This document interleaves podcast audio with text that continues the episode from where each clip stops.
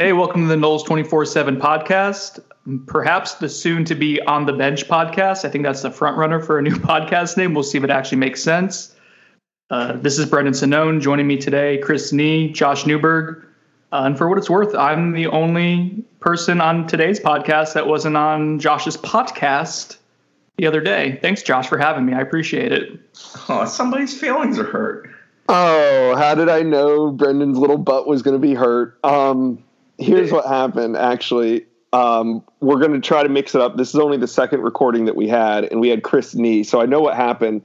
Um, we had Curt Weiler on and also Wayne McGahee. And as you would assume, um, these things aren't well prepped. And me and TJ kind of crossed lines during the show. And he said, um, I got the guy from TDO on the show. I assume I didn't know. I thought Curt Weiler worked for Tomahawk Nation, so I thought Wayne was coming on he the did. show. And in another life, he did. Yeah, right. So anyway, it was just a miscommunication. We had two guys from the Tallahassee Democrat on.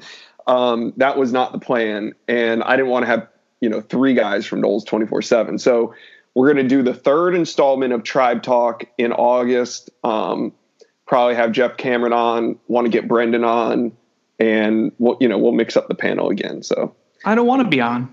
I want you to invite me, and I want to be able to say no at this point. I, I, yeah, I, I know you can say no, but then you can also come on. Okay. Yeah. I'm fine with that. That, that seems like a happy medium. All right, guys. So, anyways, uh, we have a fair amount of Florida State stuff to talk about today, more than I thought we would uh, here in mid April. So, we're going to go through it as quickly as possible. We have like six or seven topics. Uh, real quick, please remember rate, review, subscribe on iTunes to the show. It does help our podcast grow in popularity. Some of you like it growing in popularity, other of you just want our podcast to burn. So, you know, do what you want to do. Let's start off, Chris. Willie Taggart spoke in Jacksonville. It's the first of his booster tour stop. Uh, he spoke Jacksonville yesterday. A few quick takeaways. Uh, let's let's start with the, I think the most intriguing part was he talked about Kendall Briles and his adaptation uh, at Florida State this spring. Dude didn't use a playbook. Yeah, I, I thought that was interesting. That actually came up in the conversation with the people in attendance, not the media portion. Right. Um, he said that it just is about you know he's he's kind of consistently had the same theme with Kendall Briles, which is simplifying, not complicating, and making it easy on guys to kind of adapt. And I think the no playbook kind of goes with that. I think it's about making guys live off of their ability and what they do, and for them to have absorption of what they're trying to accomplish on the field instead of looking at a sheet, reading a sheet. You know, rep, rep, rep to learn it instead of just read the sheet, read the sheet. Well, one other thing with with Briles too, going into that, uh, that I think we should mention, as I wrote something about him uh, yesterday, and Chris, you'll be writing something later today about Alex Hornibrook. Uh, you're, I think, the first person from the beat to actually get him on the record talking about Florida State. But one thing Hornibrook said, and one thing that I've noticed FSU players currently on the roster talking about with with Kendall Briles, and that's him being ultra competitive. Like to the T, everyone brings that up when they talk about him. That that it's happened enough times to where like that seems that that's a pretty uh, integrated part of his DNA. Like he's competitive. I think Tamorrion Terry said he brings. Uh, he, I'm trying to think of what exactly he, what exact phrasing he said. He, he brings a little swagger to uh, to Florida State. I think. How's that for a white sounding thing? I couldn't think of the word swagger. Uh, but he said he brings a little swagger to to Florida State. So uh, it seems like there's a lot of positive buzz right now with KB and the way he's running the offense. We talked about in the spring that it just looked much better, but now you're starting to get more details about what what his actual coaching process looks like, and I think that's that's pretty cool. Yeah, Hornibrook uh, hit on that. You know, first he said he's a great guy, but secondly, the second thing I noticed is that he loves football and he's competitive. Another thing he brought up is he's a king of ad- adaptation. I asked him, you know, obviously people have a perception of what a quarterback in a Kendall Briles system is supposed to look like. Alex doesn't exactly look like that perception, I think, for most. And he said, well, he's had different guys. He's had, you know, RG3, Bryce Petty is the two names he mentioned, and others. Talk about how if they can run, they run. And if they're drop back passers, they drop back and they pass. So he kind of, you know, talked about how Kendall impresses him in that way. But it was clear that Kendall weighed heavily into his decision to come here, that he felt very at ease with the man and thought that he could definitely make him a better football player. And you guys can check out the Hornibrook Q and A. That'll be up later today. It actually may be up by the time you're listening to the podcast. Uh, so please make sure to go and give that a, a full read because it's pretty extensive. And, and again, I think this is the first time we any of you will be hearing about Hornibrook and him talking about FSU specifically, if I'm not mistaken. Uh, real quick, other things that Taggart spoke about uh, the health status of Landon Dickerson and Cole Minshew. Minshew is the first time he revealed that he had neck surgery. Uh, that was new to me. I thought he would, would have been, I know it's perpetually either ankles or concussion, so he had surgery on the neck. That's why he was out for the spring. They expect him back by the time fall camp starts. Uh, with Landon Dickerson, they had him do some individual drills. We'd reported that. It was mo- mostly just maintenance and rest for him, though. They kind of know what Landon is at this point. They don't want to put any more mileage on him uh, with, with the ankle being what it is. Yeah, with Minshew, he's previously just referred to it as, I believe, a uh, procedure, mm-hmm. was what was said before yesterday. And with Dickerson, it's a matter of they know who he is. They, it's he's a guy that's not held up very well. He's not been durable. Whether that's his fault or not doesn't matter. It just is a case. So they weren't going to run him out there in spring and worry about him getting banged up. But he did mention in general in the spring they came out very clean, very healthy, which was a big positive. All right, so those are the main parts of of Taggart's first stop in Jacksonville. We had uh, we had Travis there for us. Our photographer was there uh, recording it and getting audio, and Bob Ferrante. Uh, Ferrante sent us some audio as well. So appreciate those guys helping us out. Uh, tough for Chris and I to travel this week. Uh, now we're gonna get Josh engaged because I know the the attention is already probably wavering. Josh, you with us? oh, I'm here, man. You guys were great. You guys killed that first segment. I'm just waiting on my shot. Thanks, guys. well, when we're going to bring you in, Josh, I'm going to treat you like you did me on the podcast the other night. And now we have Josh Newberg with Noles247.com. Oh, very, uh, very formal. That's yeah. Weird. He just kept saying Chris Nee over and over, and I, I, don't know what it is, but when you say first and last name together, it's like don't, yelling. Don't you think there's some people that you call like by their first name, yes, their last name, and then there's some people that you call them by both. Like, okay, here's a great example: Tom Loy. I've never once called Tom Tom just Tom. It's yeah, that, that's a fair point. I had a good friend growing up that we always called him by his first and last name, and he's literally one of my best friends, and we still do that to this day. Mm-hmm. Yeah. So like Chris Nee, it's kind of the same. It's like two syllables, Chris Nee, Tom Loy. I I I think that uh, I call I probably call you Chris Nee more than I call you Chris. Oh, he's yeah. definitely Nee to me. He's Nee and actually on that podcast i realized that i was saying your first and last name so then i started saying other people's first and last names. I mean that's what a host does. You have to reintroduce so you can't yeah. assume that your audience knows who every single person is. Did they yeah, uh, you know what one name they didn't hear was? Uh, brendan Sonnone no, there's a lot of questions of names. About, we talked yeah. about it. All right. Anyways enough plugging that podcast. Hot cast. As karen would call it. Uh, um, all right, FSU still waiting on Jordan Travis's waiver. Uh, that's something that we got into a little bit this week on the website. What do you think, guys? Uh, you confident that gets resolved at this point, Josh? I'll, I'll yeah, I mean, no inside intel, but just the reason there is no inside intel because anybody that claims they have inside intel is lying to you because it's all within the NCAA at this point. But and I think ACC and the ACC. So we've seen enough precedent at this point for me to believe that Jordan Travis will get the waiver. But I can see plenty of reason for doubt, knowing that the ACC conspiracy theories and NCAA conspiracy and all that kind of stuff against FSU. But just with the way that we've seen the offensive go, I or the offseason go, I think there's more uh, optimism for this waiver to go through. One thing I asked somebody and they didn't have a good answer for it was uh, how often does the ACC the group that has to decide for the ACC meet to make this decision. They didn't actually know. That's something I'm still trying to research and trying to find. Right. That may be some of what's complicating this. If they only meet, you know, say once a quarter, and this topic didn't truly come to their attention until the first quarter, but they want to investigate it further or wait for the NCAA ruling, that may be some of what's complicating it. But I just, for whatever reason in my head, every time we talk about a waiver with FSU now, I think of the old classic black and white movie, Reefer Madness and instead it's just waiver madness, and you can slap whoever you need to on the cover of it. So it could be you know David Kelly or Jordan Travis. I don't know why. That's just the point I'm at with waivers with FSU.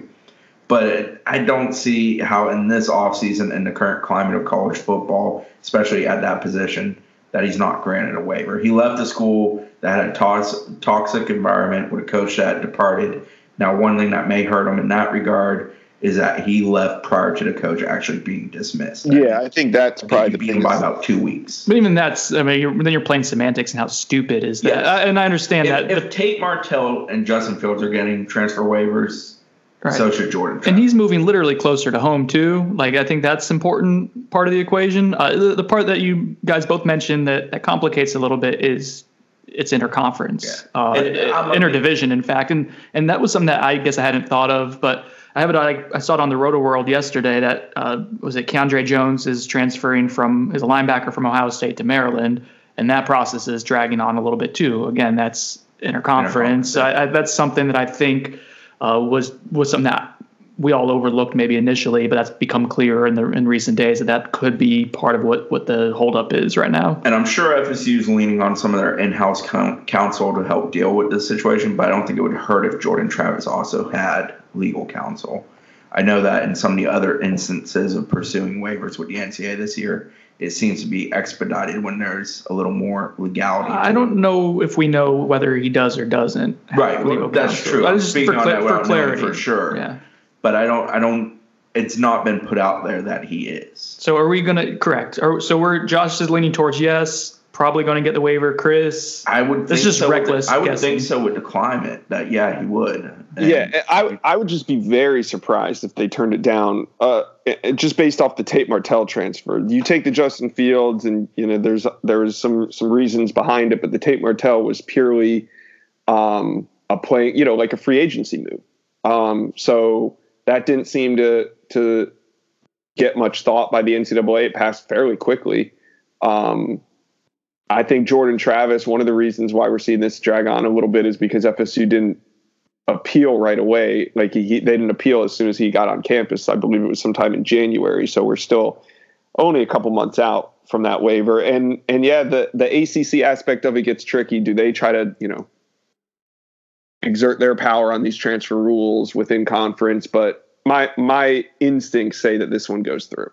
Yeah, and when you're dealing with the NCAA, it's the king of inconsistency. They they will two situations that are eerily similar, they will rule completely differently. So it's it's tough to you know try to throw two darts and hit the bullseye two times in a row with that group. They're just they're not that way. That's not how they operate. Yeah, I'm gonna go ahead and say no. It doesn't happen just because it makes too much sense for it to happen. So look at you. But coin flip. You're being a resident pessimist. Oh yeah. Um, real quick, Wyatt Rector, who's going to be a, an incoming transfer and a walk on at least initially. He's been accepted into FSU. He'll enroll in on May 13th. Yeah, that's the day Alex enrolls. Oh, too, so, and, okay, so that makes sense. It's the start of a semester, seemingly, but um, for him, that's significant because one, uh, I don't know why it was controversial to, to write that he was accepted, but he wasn't enrolled in a school last year, and they or in this or sorry, this past semester after leaving Western Michigan. So it wasn't like a slam dunk and had to make sure credits and stuff matched up and that it was going to happen, but he's good to go. And and what's more important is that now you know when he can start his appeal process. His case is built on the guy who recruited him left immediately upon his arrival at Western. Within Michigan. within days or weeks, I believe. Yeah, I was a position coach uh, slash recruiting coach. I, I need to find out the name and look at that so that way I can give you guys more clarity. But that's what it's going to partially be. And again, a guy moving closer to home too, like that I think usually only helps um, when when you go from out of state to in state. So yeah, we'll we'll, see. Uh, again, I don't know. I know that the family is confident. They think it's pretty open and shut, but that doesn't necessarily mean anything, as we've said before with the NCAA. Um, all right. Next, oh here, here here we go. I'm going down a list. We're actually fairly organized today. All right, so uh, something else that was slightly controversial, and I'll start with you, Josh. But FSU did a Game of Thrones tweet an edit, if you will, uh, with James Blackman and, and Marvin Wilson sitting on the throne as Ned Stark. But the things that kept Ned Stark's hair in the image, and it just looked really weird. I got a bunch of text messages when that happened. Uh, one was from someone saying, "Can they just go one week without doing something stupid?" Uh, and uh, that's a little harsh, but stop I will deleting say, tweets and they delete, so they ended up deleting that tweet within the hour. I wrote on it. It pissed off a good chunk of our reader. Well, I don't say good chunk. There's at least ten or so people that were not happy about it. My point is, after a while, it's not just writing about one silly thing that happened on Twitter. It's a it's a common theme of of whether it's FSU's football Twitter account or the recruiting account. It's run by different people. These are supposed to be the windows to the program, and you're aiming towards a certain audience. FSU fans, recruits, and when you keep missing the mark over and over again, that makes me wonder what are you doing? what, what, that's your your entire setup. So, Josh, I'll, I'll give it to you because I know you've been vocal about this before. I, I just think it's something that's worth talking about because it's about the branding of Florida State, and the branding right now I think is is inconsistent from from week to week. Yes. What What are you asking me? Exactly.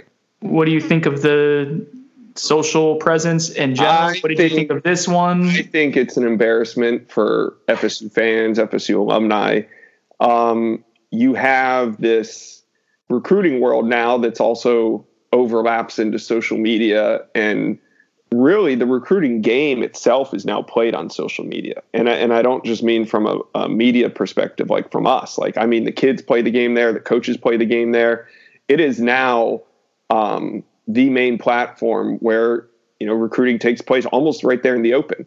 So that is a direct representation of your university. Um, a lot of programs put time and energy into this facet of their football office um, just as you would prepare yourself to go hit the road. If you're a coach you know you get your shirt tucked in you got your slacks tightened up and you, you know your shoes shine you're ready to go hit the road.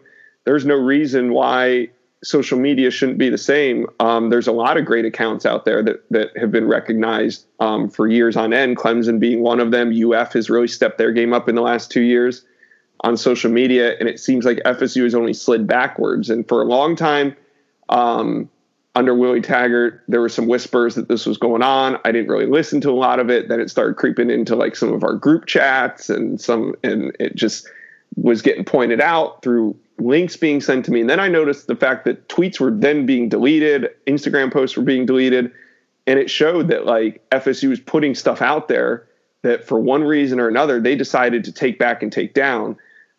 But that only looks worse in this new age of social media because everybody has screenshots. FSU fans have screenshots, the rivals fans have screenshots, the media has screenshots. So now you're taking down things and you're admitting mistakes and you continue to do it. And it's it's just become an ongoing joke. And it is the off season. There's a lot less to talk about now. So mis- little mistakes like this can get nitpicked.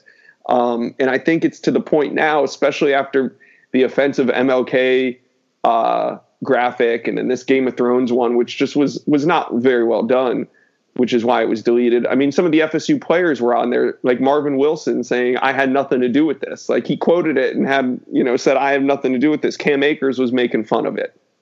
So you see it, you see it being talked about openly by FSU players too.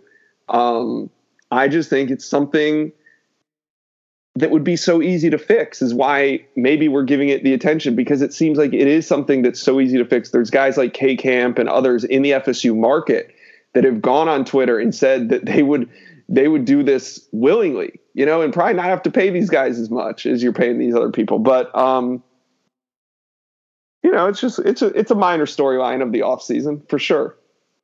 I don't care all that much to be truthful about it. Like I, it just whatever. I'm I'm getting into that middle age group of screw social media. I'm turning into Jimbo, sadly. But you can still But- understand Society! it's important. But I do have two thoughts on it. One, I think that the current people doing it need to lay low for a while and let some of the fans, the flames, go down. You know, let it let the fire burn itself out. Work at your craft, come back, do a better job. And secondly, it's a return on investment deal for me. If you're paying people to do this, and it's something that I'm sure you could hire some people on the cheap for to do, because there are a lot of talented people out there, as Josh alluded to then like the adult needs to step in and either point out do your job correctly and do it at a higher level a better quality and conduct yourself in the correct manner or go hire somebody who's better at doing this I, I think that's part of the issue too. Is not just that there's the MLK thing, and that was not that was separate from the FSU football account, but the One of- MLK debacle. one of the people doing this we need to remember second week of the season when the fans were rabid on twitter was telling fans not to come to games Well, that's what I was going to say. If you're going to be in on the social media edit game and you're going to use that to promote the brand of Florida State football, and how many followers does that FSU i football account? 400000 So it's a window into your program. If you're going to be in on investing in it, and and I think that makes sense too because it is something that's clearly important to at least some of Right. uh, Engagements matter. And Yeah. you're going to get a lot from really good stuff. But here's the issue you're also going to get a lot from really screwed up stuff. Yeah, and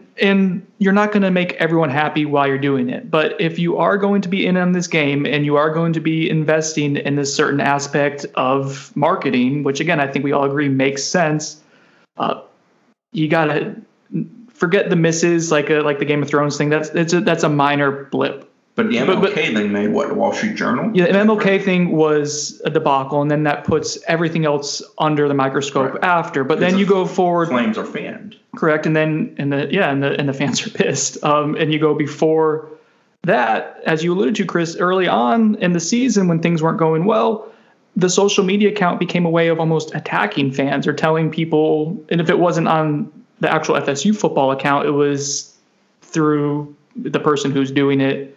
Uh, their personal account, which I guess you can say that, but it's a state employee that's telling fans to either one, not come to games, or two, blanketing fans. And I know there's some vile, terrible people out there and call them out. Fine, that's your prerogative. Uh, but there are times where you can't put it, blanket everyone in one category, especially when you're paid by the state to represent the university well. And, and I just, I think that's been inconsistent. And, and that's why I think I wrote that stupid bolt on it because it was just another matter of misusing something that should be an important tool for this program to be in a better spot. Do we all agree on that? Is that fair? Yeah, I just think Yeah, of course. return on investment, ROI, baby.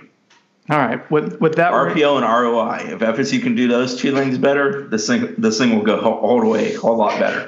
yeah, and I'll be, I'll, and I'll admit, like social media is a lot easier to run for a program that's winning 10, 12 games and competing for the playoffs. Like it's easy to run social media at that time. So um, these are tough times on and off the field for FSU. Yeah, and you're gonna get, you're gonna you're gonna take creative chances. You're gonna miss. That's fine. It's it's the entire body of work that when you look at it all together, Yeah. yeah, it's uneasy. All right, so take a quick. We're gonna take a quick break. Hear a word from our sponsors. Return, and then we're just gonna go super super duper fast because Josh has somewhere to go. So be back in a second. This episode is brought to you by Progressive Insurance. Whether you love true crime or comedy, celebrity interviews or news, you call the shots on what's in your podcast queue. And guess what? Now you can call them on your auto insurance too with the Name Your Price tool from Progressive. It works just the way it sounds. You tell Progressive how much you want to pay for car insurance, and they'll show you coverage options that fit your budget. Get your quote today at progressive.com to join the over 28 million drivers who trust Progressive. Progressive Casualty Insurance Company and Affiliates. Price and coverage match limited by state law. Introducing the two way V4, where groundbreaking fuel cell technology meets fresh foam cushioning for the ultimate performance. With Fuel Cell, each step feels explosive, delivering unparalleled energy return. Paired with fresh foam, experience maximum comfort throughout the game. Its lightweight textile upper offers support and breathability without sacrificing agility. Whether you're hitting the clutch shot or locking down the opposition, the two way V4 gives you the tools to play at a high level. Learn more and purchase the two way for yourself at newbalance.com. All right, we're back. The magic of editing. That was really smooth. I like the transition. Good job, guys. This is the first time all three of us have been together since the spring game, or at least together and like on the podcast. We've talked since then. Um, so I want to get your thoughts, Josh and Chris. We're going to go rapid fire here uh, on the entire spring, and it's going to be basically like a confidence meter. Like, are you more or less confident with each position group after the spring, after the spring game, based on what you've heard, what you've seen, et cetera? All right, et cetera. All right, so I'm going to start with you, Chris. Quarterback, more or less confident. More. Josh. DeAndre's gone. I'm more confident. All right, I like it. I am too. Running back. More. Um, more confident than when? Like before, I'm Going less into the confident spring. in running thought I back than I was clear. last year at this time, but I'm No, I thought I made it clear. As you did going into the spring. Did I not say that? I'm more confident seeing Laborn back. So I'm more confident in the unit. Yeah, same here. Laborn looking good, I think, is is positive. All right, wide receivers, Chris. More because the younger guys are starting to show some signs of stepping up. Josh, if you're not knowing there's a pattern, Chris is going first. No, I know. I was. going I'm thinking. I was going to say I'm not. I, I wanted to see a little bit more out of the young wide receivers. I want to see more from Tre'Shaun Harrison too. I'm. I'm. I'm. I'm. I didn't move at all on the wide All right. receiver group. But That's fair. I'm I'm more confident because DJ Matthews looked like he grew up a little bit. I think Yeah. that's important. Uh, I think you have three guys: Keyshawn Helton, uh, DJ Matthews, Tamorrion Terry. That you know what you're going to get out of them. You know how you know DJ grew up? They took him to Jacksonville last night for They that did. booster tour stop. You have glitter on your face, Chris. Where were you last night? Strip Early this morning. this is weird. Uh, tight end, uh, Chris. Uh, it's tight end. it doesn't matter in this. Are we more or less confident that the tight end unit is actually going to participate in this offense? Yeah, I mean, I I guess I'm the same. Cam stepped up, and that was impressive to see. Like that, it's tight end, man. All right, all right, all right, all right, all right. Uh, whatever. Offensive line. I, I'm no more or less confident than I was. I've got a tackle issue. Josh. No, no more or less until I see it on the field. I'm also just because also we didn't, you know, they they're missing Brian Burns out there. It might be an easier defensive line to block. All right. Uh, real quick, a peek behind the curtain here. Josh said before we did this, he said, "We'll do this. We'll do this fast. We'll do this fast," and it keeps getting hung up on him, even though he knows the position that's coming. I feel like we need Trey Rowland to just come in right now and just wail, like cry about the airline. That's the best part of podcasting I was when myself or to Sean or Wayne or any of us on the group, not Brendan because he wasn't. Because I wasn't invited again. Um, but when any of us basically were critical or just said, you know, the O line still got a lot. You guys were just he honest. was like, ah! I mean, Trey was speaking for every FSU fan out there when he heard Wayne or Chris dropping some truth on the offensive line. It was just, it was painful for him to sit on and listen to. But yeah, I'm sorry, Brendan. I, I was short with my answers, but long with my thoughts. With the O line, if you need to know, just look at what Willie said last night in Jacksonville. what did he What did he say for the? I you don't have it right in front of I you. Do you want me to? the exact quote? Do you want me to stall? Essentially, it was uh, we need some guys to come in here to help us get the best group we can get out there. And it was when he was asked uh, specifically about the tackle position. He praised Chaz Neal as developing and coming along, and that he's got has taken a big step forward since the end of last year. But then he immediately transitioned to we need guys to come in and help us. I think Ryan Roberts is one of those, and the guy we're going to talk about later in this podcast, Drew Richmond, I think is another one. Good tease. I'm proud of you. Um, I'm going to say more, uh, more confident in, because I think the interior of the interior of the offensive line, there's a semblance of you can work with some things there. Like we didn't know if Baveon Johnson could snap going into the spring. We know that now. We knew they were going to get more help in the offseason. They were still aiming to get more help at tackle.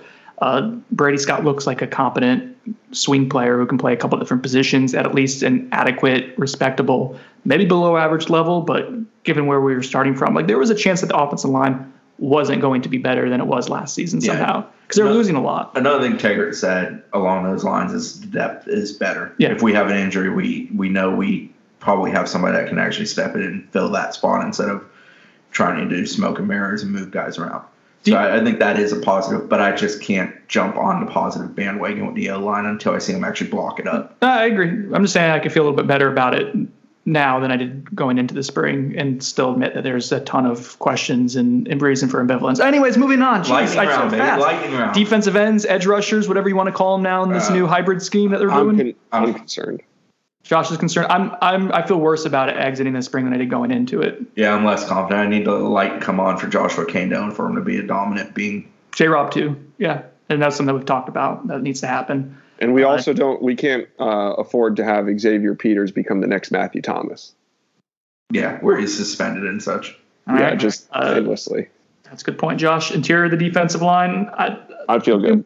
Do you feel good? Yeah, I love Durden. I love Marvin Wilson. I think Coop plays a good role. I think there's some other bodies in there that can help. So yeah, I feel like that's a strength of the defense. I feel a little less confident because I kind of expected all those guys to be good, and I was hoping that there would be a fourth defensive lineman to step up. I'm not sure that we exit the spring with that uh, as a clear cut. Like this is your other rotational piece. It may be True Thompson, but he didn't get to practice a lot in the spring, uh, so I'm a slightly less confident. But I was bullish on them going in, so it's not like I think they're going to be bad. Uh, linebackers, I'm definitely more confident thanks to Jaleel McRae. And I think the two other reinforcements coming in, Kalen DeLoach and Kevon Glenn, are going to be nice additions. And Emmett Rice's getting healthy will be a nice addition. I do think Leonard Warner, who I still view as a linebacker, you know he's playing that edge rusher position. he's Um, a defensive end now. I think that that fits his strength more. So I think that position's figured some things out and is better as a whole. Joshua. I, I'm a little bit in that. I'm. I'm. No, I shouldn't say that. I'm cautiously uh, feeling better about them. The my only concern is in game situations we saw them get bullied due to size. Um, we know these guys are instinctually better. Uh, we know that they're they can all run pretty well. We saw that especially out of Jaleel McRae.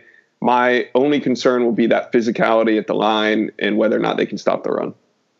Be much more confident with this line, like or this def- or Jesus, this linebacking core, much more confident because okay. the depth is better, uh, the athleticism is better.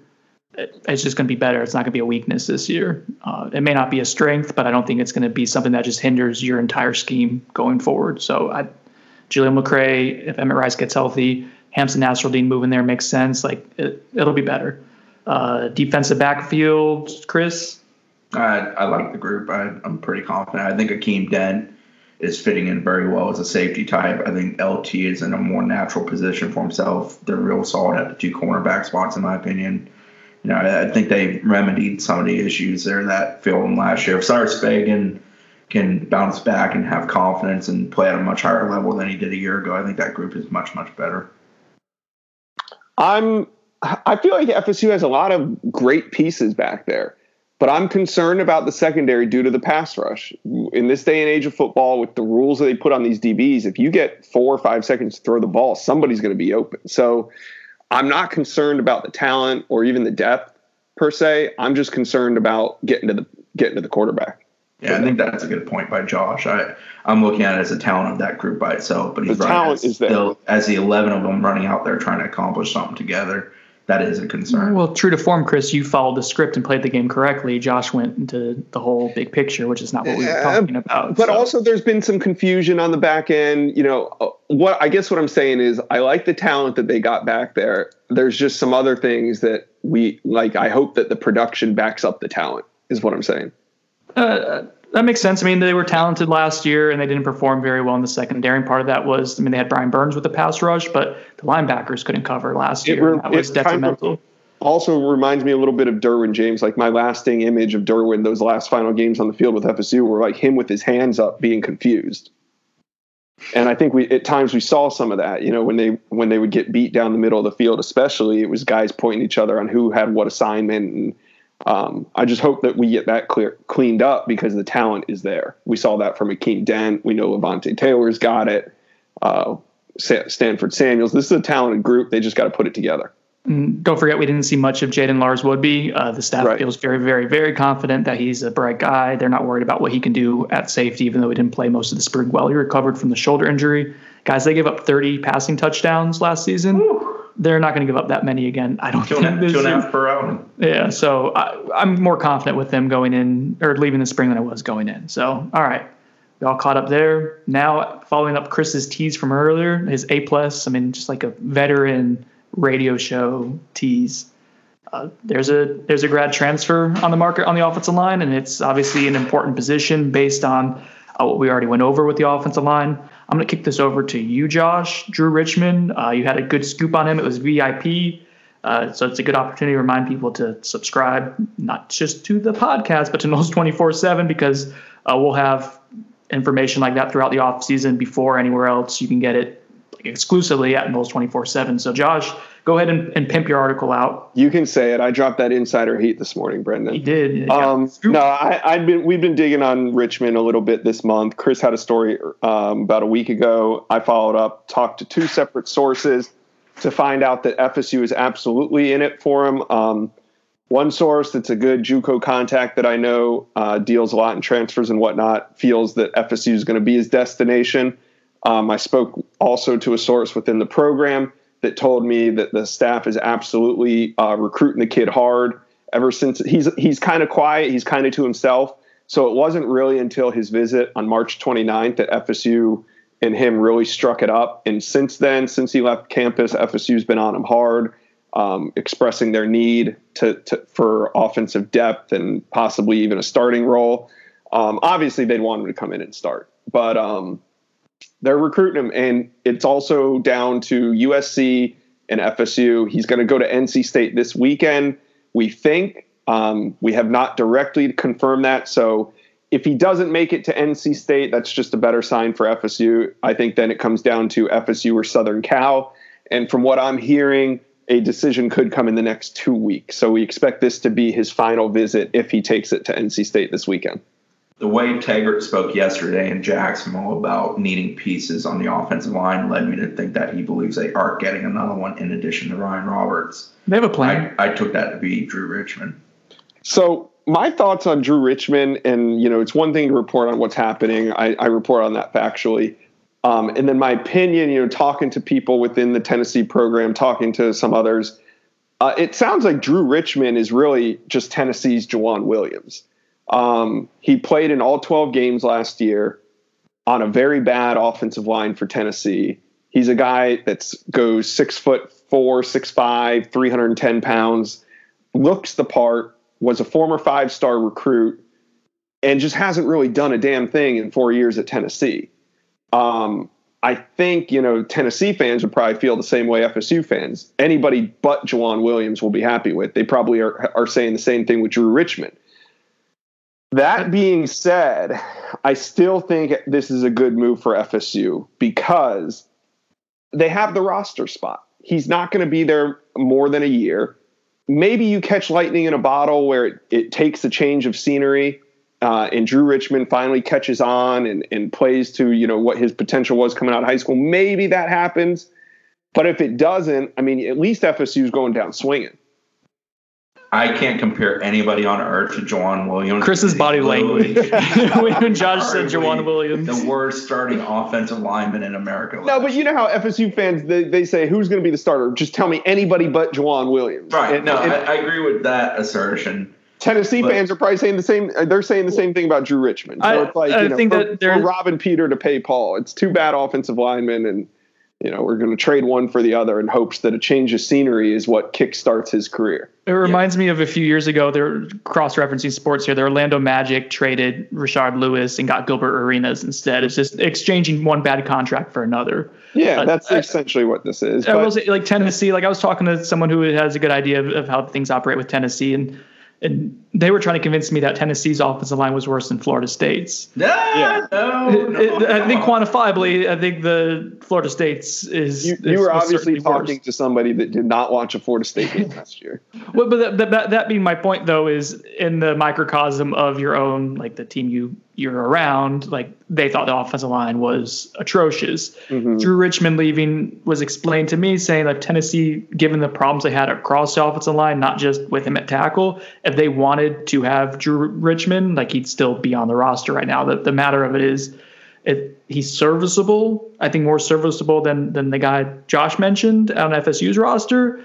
Uh, but this was someone who didn't want to compete with a couple blue chip offensive linemen coming in uh, who are true yeah. freshmen. And I think that's probably telling. Pruitt also made it very clear that once these guys entered the portal, they were they were you know they were gone. Their scholarships were not going to be renewed. I guess that's the option that the teams have when a kid's in the portal. Don't mention transfer portal on this podcast. Drew Richmond was not Jeremy Pruitt's dude, nor the O line coach that's currently at Tennessee. And the other thing I heard about him was that he sort of felt like he was a punching bag for all of their misgivings up front. That you know because Tennessee's O line was awful. It was all Drew Richmond's fault. Which and he did play in twelve games. I mean, he's the only one that started every game for Tennessee on the offensive line last year. Yeah, and that's not to say he's good because that's the case. It's just that it's clear as hell that they have a lot of issues up front. I mean, them and FSU are swimming in the same pool. Yeah, and I haven't seen. We said there might be a second season of transfer portal names after the spring. Um, not all spring games are completed yet but it's not like we've seen a big rush to the portal like we did after the season. So Drew Richmond is one of the only offensive tackles available right now that might have the ability to come in and make an impact. So um, all that we've said about him, I still like the fact that FSU is trying to get better any way that they can, and this is the this is the only route that they can go right now. Yep. So good talk. Yeah. All right. Good good stuff, Josh and Chris and Brendan. Spring eval period coming up here for uh, for coaches, Chris. It's I guess coming up. It's, it's here. here. Is yeah. it? When did it start? Tax day, April fifteenth. That was yesterday. Yes. No, or two days ago. That was Monday. The days are all blending together for me at this point in the off season. All right. So what what's the goal? What are they trying to accomplish? And what are the parameters that are set in this in this time frame? It runs from April 15th to May 31st. Schools are allowed 168 evaluation days. Now each time a coach sees somebody, that counts as one. So don't think of it as truly 168 days. Think of it as individual meetings. It excludes Sundays as well as Memorial Day, which falls within that period. For FSU, they won't hit the road until next week. That's because Florida and Georgia high schools don't start before at least next week. they'll get out, they'll see guys early. Usually that's considered an academic visit. They get transcripts and such, but they might drop into a practice or a weightlifting session, see the kid. They can't really talk to them. And then usually they'll return for either a late spring practice or a spring game slash jamboree type. They're allowed to see kids twice during the period. For FSU, the, the purpose this year for FSU is to evaluate some new targets, to evaluate some guys that they like but they're not sure they love, like a Sage Ennis, for example. They want to see how he is at blocking because he didn't do it very much last year at Lincoln because they had another tight end who's going to UNC who did it a lot. So they want to see a guy like that, how he does with something of that sort. That's like the missing link to them offering him versus where they currently stand with him. And for guys that are existing targets that they like a lot, it's about reinforcing that they like them, making sure they're seen, kind of gauging where the kid stands as they exit the spring, going into the summer, taking potential summer visits, trying to set up who they're going to get on campus in June for those camps, and then at the end of July for their event. All right, that's good stuff. I think that's helpful. Um, I think the I'll just chime in real quick. Uh, one thing that I am looking for during the spring eval period is is really two things. One is the first week. Who do they go see? That's a, usually a good indicator of uh, you know who are the priority prospects that they want to get out and see see first. And secondly, um, I want to see who emerges as the as the second QB in this group. Who is FSU going to target? Um, I think they've taken it a little bit slow right now until they get to the spring so that they can go out and Briles and some of the other offensive uh, assistants can lay their eyes on some of these kids. Um, I'm just eager to see who it is, see who emerges. And also, how much time do they spend in California this year? Last year we spent we sent a lot of coaches to California to return with zero. I, I'm willing to bet we don't see the same strategy this year. I just wonder if they even take any trips to California. Yeah, maybe go out see Savell Smalls because you are still in that, even though you're fading to a degree, and make a quick rundown through California. But you can't be investing a day of travel, a day of visits, a day of travel back, losing three days. It doesn't. And they're flying sense. commercial, and there was times where they got delay, delayed. So you're going to California to see two kids. You're ending up spending 48 hours there do you know how many kids you could see in Georgia and Florida in those 48 hours? Yeah, blanket Florida, blanket Georgia, blanket Alabama, mm-hmm. dip in a little bit to Louisiana, maybe to Carolinas, send Odell and company up to the Virginia DMV, DMV. area. And that that's your footprint right now. That's what you recruit. You're not a national recruiting team right now. You're an area recruiting team that needs to hit on some A's and some B's. Yeah, I, I, the way it's gone so far, I'm willing to bet that they've acknowledged that. Um, it'll just be interesting in general to see how much time they put into some of these some of these fringe states that they haven't been doing too well in the last two seasons. Two they may they may dip their nose a bit into Texas too with Kendall Briles and Randy Clements. They've extended a lot of offers in that state in multiple classes. And, and Fry had already started that to an extent. He had gotten the ball rolling in Texas a little bit. He spent a, a good amount of time there in January too. So that's one thing we've been told is that they're going to come back to Florida and Georgia, reemphasize that. We were told that when they first came here too. That was what they were going to do, and they got away from that very quickly. But uh, returning to your roots, especially when those roots are two of the best states in the entire country, if not the two best states to recruit in, makes a lot of sense. So I'm hopeful that I'm hopeful that we'll see them stick regionally, locally this year. You're five and seven. You need to recruit the kids that can make day trips to your school, not the kids that have to hop on planes and cross the country to see your school. Right. Yeah. Agree. All right. So, anything else with recruiting stuff before we wrap up? No, I think we're in a good spot. Joshua. No, I think uh, you know this week is a little bit slow, and then it'll ramp back up next week when the coaches hit the road. All right, cool. Well, Josh, thanks for uh, coming on the podcast. Thanks for the invite onto your podcast. Christopher Nee, thank you as always. Everyone, thanks for listening. Please remember, well, have someone else ask to rate, review, subscribe because they don't like me. You literally just said rate, review, and subscribe. That's all I'm going to say five stars, not four, not three, not two, and definitely not one because I don't need Sonnone calling me and crying. Five stars. five stars. Now people are going to all rate it one. They're all exactly. just, just so Chris us, gets Chris. those calls. Don't, don't, rate us one star. Just go downvote Sonnone on the message board. There Take it out that way. No. Yep. Let's drop that man to an 89.